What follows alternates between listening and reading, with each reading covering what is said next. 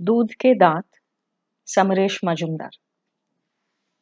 चिट्ठी कोई 20 दिन पहले आई थी।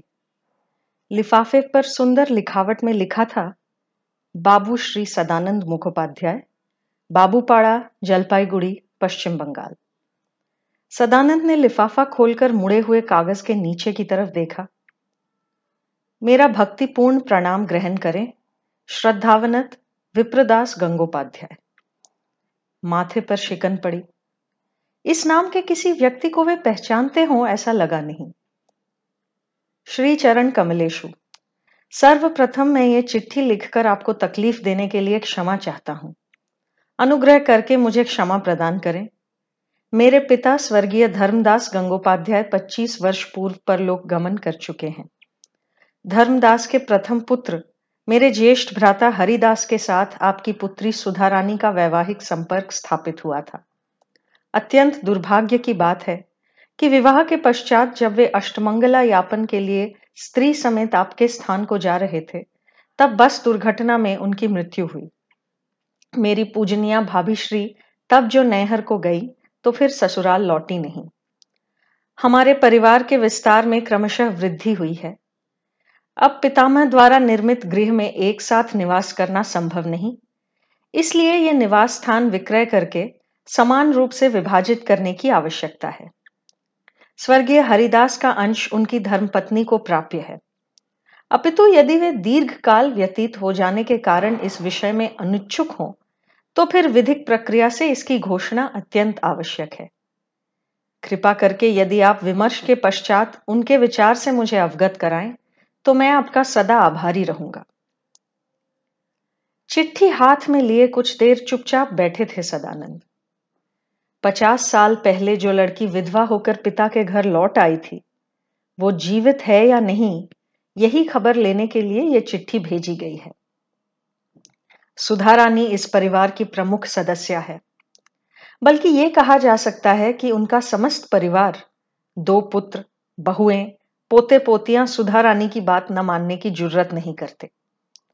जब सुधारानी की शादी हुई थी तब भाइयों के उम्र थे 6 और 4। उनके लिए हरिदास की सूरत याद रखना मुश्किल था। सुधारानी की शादी के वक्त जो तस्वीर खींची गई थी उसकी खबर अब किसी को नहीं। विवाह के समय सदानंद का भरा यौवन था। सदानंद के पिता जीवनानंद मुखोपाध्याय ने खुद खड़े रहकर शादी कराई थी। आज इस उम्र में ऐसी चिट्ठी मिलेगी, इसकी कल्पना भी सदानंद ने नहीं की थी। अब जब कभी फैसले लेने होते हैं वे अकेले नहीं लेते, सुधारानी को बुलाकर उसके साथ विचार विमर्श करते हैं। उनकी पत्नी को गुजरे 30 साल हो गए। बीमार तो वो और भी पहले से थी, तभी से सुधारानी इस संसार की बागडोर संभाल रही हैं। सुधारानी के बिना वे इस परिवार की कल्पना भी नहीं कर सकते। इस चिट्ठी ने उन्हें याद दिला दिया कि सुधारानी का गोत्रांतर 50 वर्ष पहले हो चुका था। तब उनकी अवस्था 10 वर्ष की थी। जो अतीत है, जो बेटी के मन से मिट चुका है, उसे फिर वो याद दिलाने की कोई जरूरत नहीं। उनकी जायदाद का बंटवारा होगा, दामाद का हिस्सा बेटी को मिलेगा। मिलकर भी क्या होगा? क्या उसे बेचकर वो पैसे ले सकेगी? सदानंद को डर हुआ कि ये चिट्ठी कहीं उनके परिवार के शांत जल में लहरें ले आए। 50 सालों में जिन्होंने कोई खबर नहीं ली, किसी तरह का संपर्क नहीं बनाया, वे आज कानूनी अड़चन में पड़कर सुधारानी की शरण में आए हैं। उन्होंने जरूर सोचा होगा कि जब उन्होंने 50 साल में कोई संपर्क नहीं साधा, सुधारानी भी निर्लिप्त रही, तो फिर उसे जायदाद में हिस्सा नहीं चाहिए होगा। कहने पर वो अपना हिस्सा चुपचाप दे देगी। कोई जरूरत नहीं, सदानंद ने सिर हिलाया। जब सुधारानी 50 साल उस जायदाद से दूर रह सकी तो अब पास जाने की क्या जरूरत? पहले उन्होंने सोचा था कि उस चिट्ठी के बारे में बेटी को बताने की जरूरत नहीं। ध्यान आया कि 50 सालों में सुधारानी के ससुराल से किसी ने उसकी खबर नहीं ली। उनके घर की विधवा बहू मायके जाकर रह गई है, क्या किसी को इसकी सुध भी थी? लेकिन रात को सदानंद को नींद नहीं आई। पिछले 50 सालों में जिस बात का ध्यान पल भर को भी नहीं आया, वो इस चिट्ठी ने आकर याद दिला दी। सुधा रानी उनकी बेटी है, इस घर की बेटी है, पर वो किसी और घर की बहू भी है। क्या इस बात को अस्वीकार करने का कोई उपाय है भी या नहीं? सुबह नाश्ते के बाद उन्होंने दोनों बेटों और बेटी को बुलवाया। सुधा रानी बड़ी खींचती हुई आई, ऊंची आवाज में बोली, गैस जल रहा है, रुकने का समय नहीं है, जो कहना है जल्दी कहिए। सदानंद कुर्सी पर बैठे थे, हाथ में सुबह का अखबार जिसके तह अब तक खुले नहीं थे। बोले, किसी से कहो उसे बंद कर दे। सुधा रानी ने बड़े दिनों बाद पिताजी को इस आवाज में बोलते सुना। छोटी बहू बोली, आप बैठिए दीदी, गैस मैं बंद करके आती हूं। बड़े बेटे ने पूछा, क्या हुआ पिताजी? सदानंद ने चिट्ठी आगे करते हुए बड़े बेटे से कहा, पढ़कर सुनाओ। कुछ हैरान सा बड़ा बेटा चिट्ठी पढ़ने लगा। पढ़ लेने के बाद जब सभी चुप थे, सुधा रानी बोली, मैं जा रही हूं। नहीं, चिट्ठी तुम्हारे बारे में है, तुम बैठो, सदानंद ने कहा। सुधा रानी अब तक खड़ी थी, अब बैठी। वो किंग कर्तव्य विमूढ़ लग रही थी। ऐसी कोई चिट्ठी भी कभी आएगी इसकी कल्पना उन्होंने नहीं की थी। सदानंद ने पूछा, तुम कुछ कहना चाहती हो? पहले होंठ काटा, फिर सिर हिलाकर नहीं बोली सुधा रानी। सदानंद ने पूछा, जिसने चिट्ठी लिखी है क्या नाम था? बड़े बेटे ने चिट्ठी देखकर कहा, विप्रदास गंगोपाध्याय। कुछ देर सोचा सदानंद ने। जब तुम ससुराल गई थी तब विप्रदास नाम के किसी देवर से परिचय हुआ था क्या? वैसे वो नाबालिग रहा होगा। मुझे याद नहीं। सुधा रानी को बातें करना बिल्कुल अच्छा नहीं लग रहा था। चिट्ठी में जो कुछ लिखा है उससे लगता है कि तुम्हारे ससुराल के घर का बंटवारा हो रहा है। कानून के मुताबिक तुम उस जायदाद में अपने महरूम पति का हिस्सा पाती हो। तुम अगर लेना ना चाहो तो अपने देवरों को दान कर सकती हो। वैसे दान में देने के लिए भी तुम्हें वहां जाना पड़ेगा। हालांकि तुम 50 साल पहले सारे रिश्ते त्याग कर इस घर में लौट आई थी, इसलिए तुम चाहो तो निर्लिप्त रह सकती हो। तुम्हारी स्वतंत्रता में मैं कोई हस्तक्षेप नहीं करना चाहता, सदानंद बोले। दोनों भाई और उनकी पत्नियों ने सुधा रानी की ओर देखा। सुधा रानी ने मुंह बनाया। यह देखकर सदानंद का चेहरा सहज हुआ।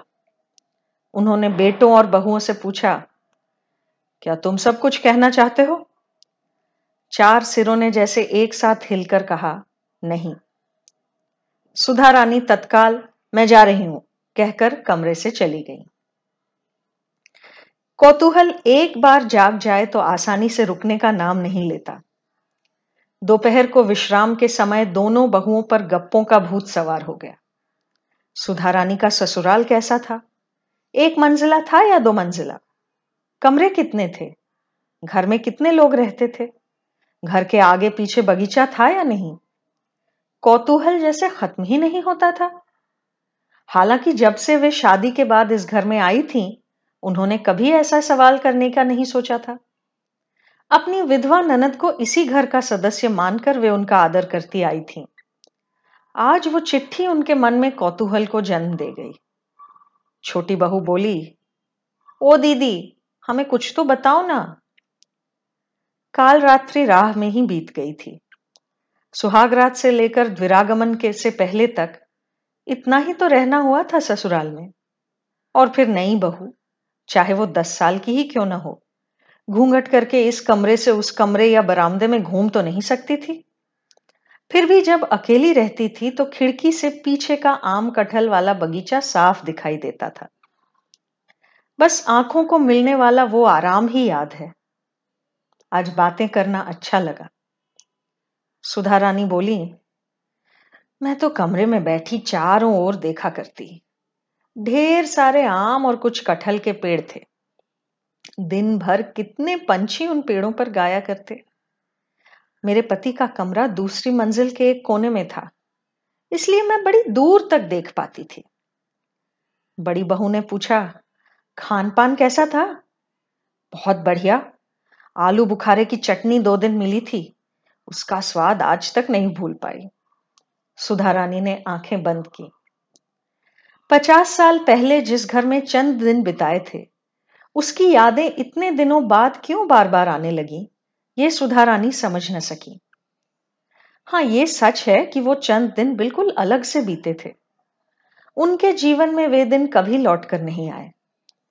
50 साल तक समय की धूल तले दबे उन दिनों को सामने ले आई एक चिट्ठी और वहां से उसकी भाभियां।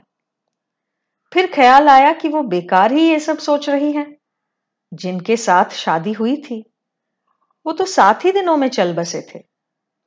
सास ससुर भी बारी बारी से चले गए। छोटे छोटे देवर आज प्रवीण हो गए हैं, जरूर शादी ब्याह करके बच्चों के बाप बन चुके होंगे। उनके साथ जिसकी बात हुई हो ऐसा कोई जरूर उस घर में अब जीवित नहीं है। शादी के बाद के चंद दिनों की यादें किसी लड़की के जीवन भर का सहारा नहीं बन सकती। एक दिन शाम को छोटी बहू भागती हुई सुधारानी के कमरे में आई। ये उनका चश्मा पहने मन लगाकर अखबार पढ़ने का समय है। खींचती हुई बोली, रे भाग क्यों रही हो, क्या हुआ? छोटी बहू हल्का हंसी, पिताजी आपको बुला रहे हैं, कोई सज्जन उनसे मिलने आए थे, उनसे बात करने के बाद आपको खबर देने को कहा। कौन आया है? छोटी बहू के होंठों पर हंसी खिल गई। बोले कि पलता से आए हैं। पलता का नाम सुनते ही सुधारानी की आंखें छोटी हो गईं। भला पलता से क्यों कोई उनसे मिलने आने लगा? उन्हें याद आया कि 50 साल पहले पति के साथ जहां वो ससुराल को गई थी उस जगह का नाम था पलता। वहां से उनसे मिलने जो भी आए उसे तो वो पहचान नहीं सकेंगी। सुधारानी को लगा अचानक उनके जीवन में बुरा समय तेजी से नजदीक आ रहा है। पहले आई चिट्ठी और फिर ये आदमी। छोटी बहू बोली, चलिए दीदी, बस एक बार मिलकर ही वापस लौट आइएगा। वैसे तो पिताजी ने भी कहा है एक बार मिल लेने को। जिस हालत में वो घर पर थीं, उस हालत में बाहर के किसी व्यक्ति से मिलने जाना उचित नहीं, पर कौन सी साड़ी पहनकर जाएं ये उनकी समझ में नहीं आया। फिर उन्हें लगा वो तो मिलने नहीं गईं, वो आदमी खुद मिलने आया है, तो फिर वो क्यों तैयारी करने लगी? फिर अगले ही पल लगा वो जिस तरह साधारण साड़ी कपड़ों में है वो पहनकर जाने पर वो आदमी घर लौटकर कहेगा कि सुधारानी बड़ी दुर्दशा में जी रही है, अतएव कुछ सरसंवर कर जाना ही उचित रहेगा। पलता में अभी जो लोग रहते हैं उनमें से किसी को वो जानती हो ऐसा तो लगता नहीं। फिर भी तहजीब नाम की भी कोई चीज होती है, पिताजी की बदनामी वो क्यों होने दे? सुधारानी ने छोटी बहू से कहा, ठीक है तुम चलो, मैं आती हूं। 5 मिनट बाद सुधारानी बाहर के कमरे के भीतर वाले दरवाजे पर जा पहुंची। पिताजी के सामने वाली कुर्सी में जो केशहीन सज्जन बैठे थे वे उन्हें देखकर उठ खड़े हुए। फिर आगे आकर पांव छूने के लिए झुकते ही सुधारानी ना ना करके पीछे हट गईं। सज्जन ने हाथ जोड़े, आप मेरे लिए प्रणम्य हैं, इसलिए मैं विप्रदास पलता से आया हूं, पता नहीं आपको मैं स्मरण हूं या नहीं। सुधारानी ने गौर किया, क्योंकि यह चेहरा उनकी स्मृति में कहीं नहीं था इसलिए उन्होंने कुछ नहीं कहा। सदानंद बोले, आप यहां आकर बैठिए। विप्रदास ने हाथ जोड़े, आप अब भी मुझे तुम नहीं कह रहे। हाँ, संपर्क में न रहने से बड़ी दूरी बन जाती है। भैया जब जाने लगे उस समय मैं बहुत छोटा था, जब बड़ा हुआ सब कुछ समझ आया, तब तक इतना समय बीत चुका था कि नए सिरे से शुरुआत न कर सका। अब घर बेचने की समस्या सामने आते ही महसूस हुआ कि प्रायश्चित का प्रयास करूं। अच्छा, क्या आपको मैं जरा भी याद नहीं?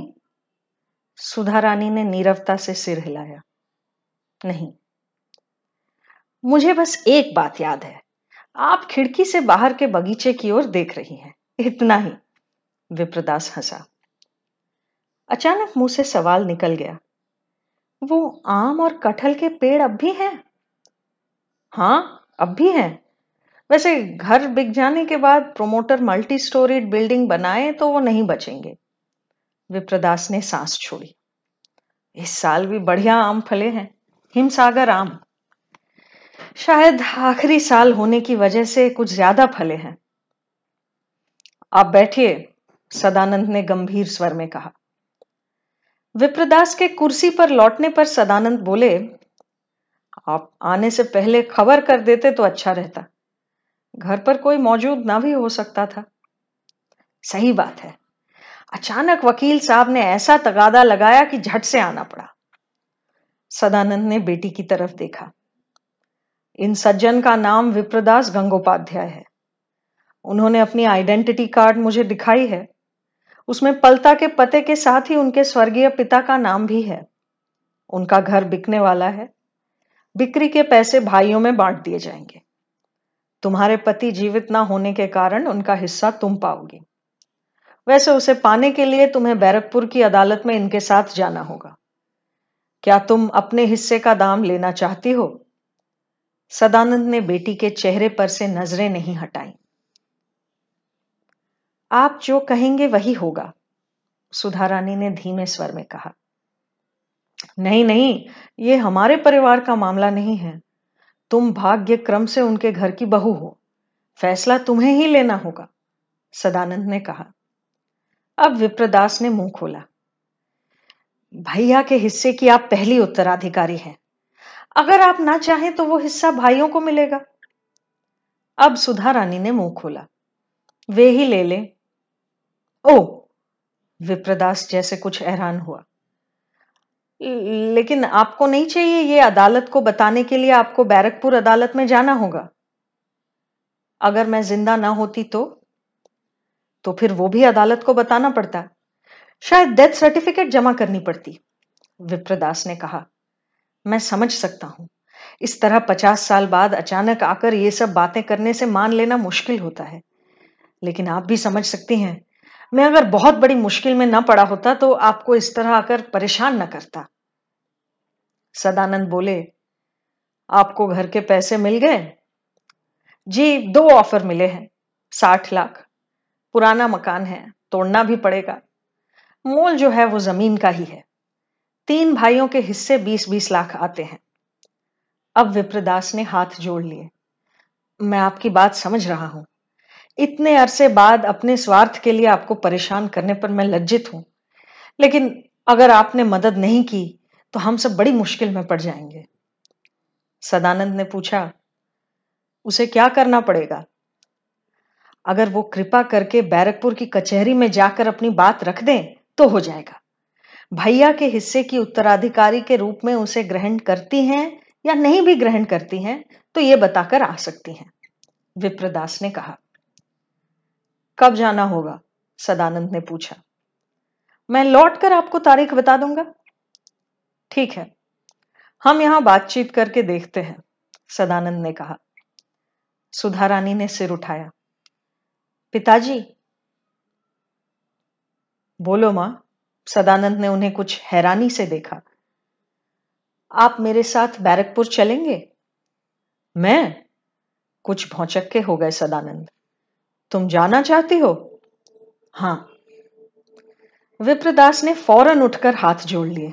प्रणाम आपको भाभी, आपने जो उपकार किया वो मैं कभी नहीं भूल पाऊंगा। आप लोगों की आवाजाही और वहां रहने का सारा प्रबंध हम ही करेंगे। सदानंद को विस्मित करती हुई सुधारानी बोली, आप अदालत की तारीख बता दीजिएगा, वहां पहुंचकर सारा इंतजाम पिताजी ही करेंगे। वो करेंगे? विप्रदास हैरान हुआ। हाँ, उन्होंने ही तो मुझे वहां से लौटने पर मजबूर किया था। हम जाएंगे पर रात को नहीं ठहरेंगे, सुधारानी बोली। ये क्या बात हुई? इतनी दूर से जाकर आप एक दिन भी हमारे घर ठहरेंगे नहीं? जो घर आप 2 दिन बाद बेचने वाले हों, क्या उसे आप अपना घर कह सकते हैं? आप लोग बातें करिए, मैं आती हूं। विप्रदास खड़ा हुआ। बात तो हो ही गई, मुझे ट्रेन भी पकड़नी है। बताते वक्त भूल गया था, उस घर में ताला लगाकर हम सभी अलग अलग जगह किराए पर रह रहे हैं। भावना के बहाव में कह दिया था, आप हाँ करती तो शर्मिंदा होना पड़ता। ऐसा है तो फिर एक आग्रह कर सकती हूं, सुधारानी बोली। जी जरूर। उस दिन दोपहर को अदालत से निकलकर क्या मैं एक बार उस घर में जा सकती हूँ? विप्रदास ने सिर हिलाया। हाँ, क्यों नहीं, मैं सारा बंदोबस्त करके रखूंगा। घर बेचा जाएगा, एक तिहाई हिस्सा सुधा रानी को मिलेगा।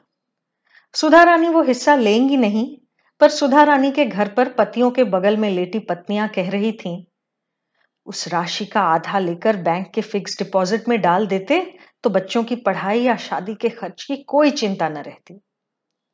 लेकिन ये बात सदानंद या सुधा रानी से कहने में बड़ी बहू और छोटी बहू को संकोच होता था। विप्रदास द्वारा भेजी हुई खबर के अनुसार बेटी को साथ लिए ट्रेन से बैरकपुर पहुंचे सदानंद। स्टेशन पर ही विप्रदास उनकी प्रतीक्षा में था। सुबह के 11:30 बजे थे। विप्रदास ने बताया, वकील साहब ने दोपहर 3 बजे मिलने को कहा है, तब तक आप लोग कचहरी के पास ही एक अच्छे होटल में रुककर नहा धोकर विश्राम कर लीजिएगा, सारा प्रबंध कर रखा है। सब सुनने के बाद सुधा रानी बोली, पिताजी जब हमारे पास समय है तो एक बार वहां का चक्कर लगाकर आ सकते हैं। विप्रदास कुछ समझा नहीं, उसकी भौहें सिकुड़ गईं। सदानंद ने कहा, इन्होंने बताया था कि वहां अब कोई रहता नहीं। सुधा रानी बोली, मैं किसी को देखने के लिए तो वहां जाना नहीं चाहती। बेटी की बात का पिता ने क्या मतलब निकाला ये वे ही जाने। विप्रदास से सवाल किया, क्या हम अभी एक बार आपके पलता वाले घर पर जा सकते हैं? अभी जाना है? विप्रदास कुछ परेशान नजर आया। वहां आप लोगों को बड़ी तकलीफ होगी, मतलब बैठने के लिए कुर्सी तक नहीं है, बस 4 दीवारी के बीच कमरे खड़े हैं। इतनी दूर से आए हैं, वहां तो स्नानाहार नहीं हो पाएगा। सुधा रानी ने कहा, वो सब तो हम लौटकर भी कर सकते हैं, आने जाने में बहुत समय लगेगा क्या? नहीं, घंटे भर में ही आराम से होकर आ सकते हैं। पिताजी तब तो हम अभी होकर आ सकते हैं, सुधा रानी ने कहा। कैसे जाना होगा? सदानंद ने पूछा। बेफिक्र रहिए, आपकी सहूलियत के लिए मैं अपने दोस्त की गाड़ी ले आया हूं, आइए बैग मुझे दीजिए। विप्रदास ने लगभग जबरदस्ती ही सुधा रानी के हाथ से छोटा बैग ले लिया। अनजान रास्ता, चारों तरफ का नजारा मुफस्सिल शहरों की सड़कों की तरह था। कुछ देर बाद विप्रदास के निर्देशानुसार ड्राइवर ने एक 2 मंजिले मकान के सामने गाड़ी रोकी।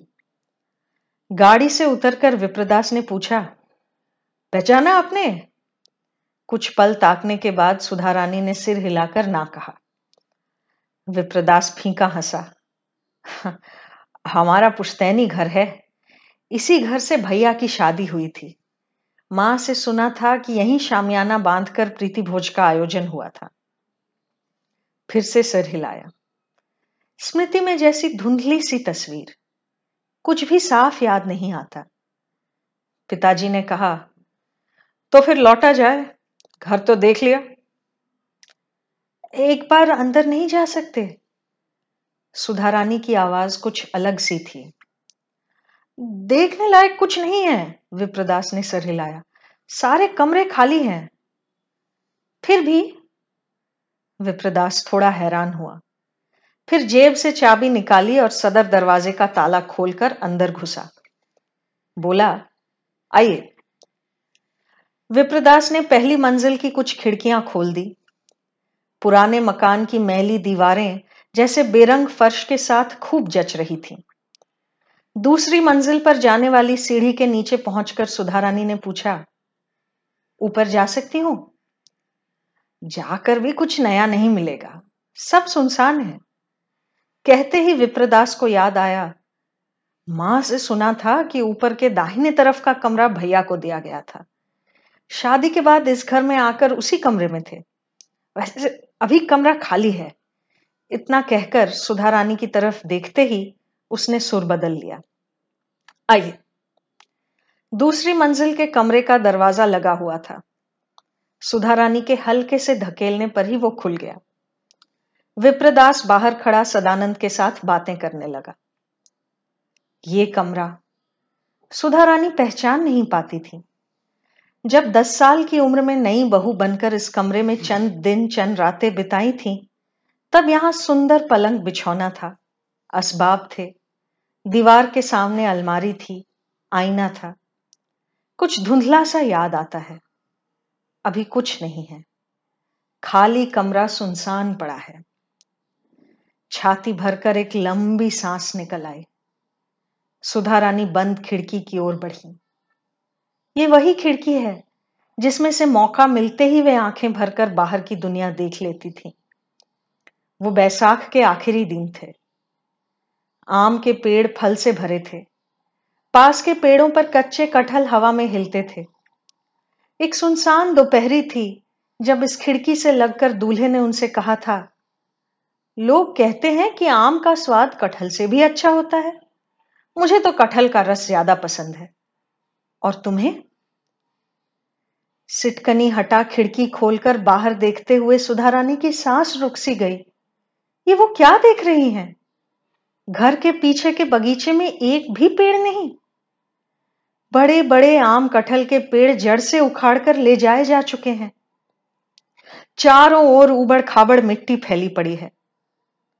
अचानक उनकी आंखों से आंसू उमड़कर गालों पर बह गए। ये एक ही याद बची थी सीने में, आज वो भी चली गई। 10 साल की उम्र में जो रुलाहट सीने को निचोड़ती हुई नहीं निकली थी, 60 साल के शरीर में वो जैसे फुसफुसाहट की तरह फैल गई।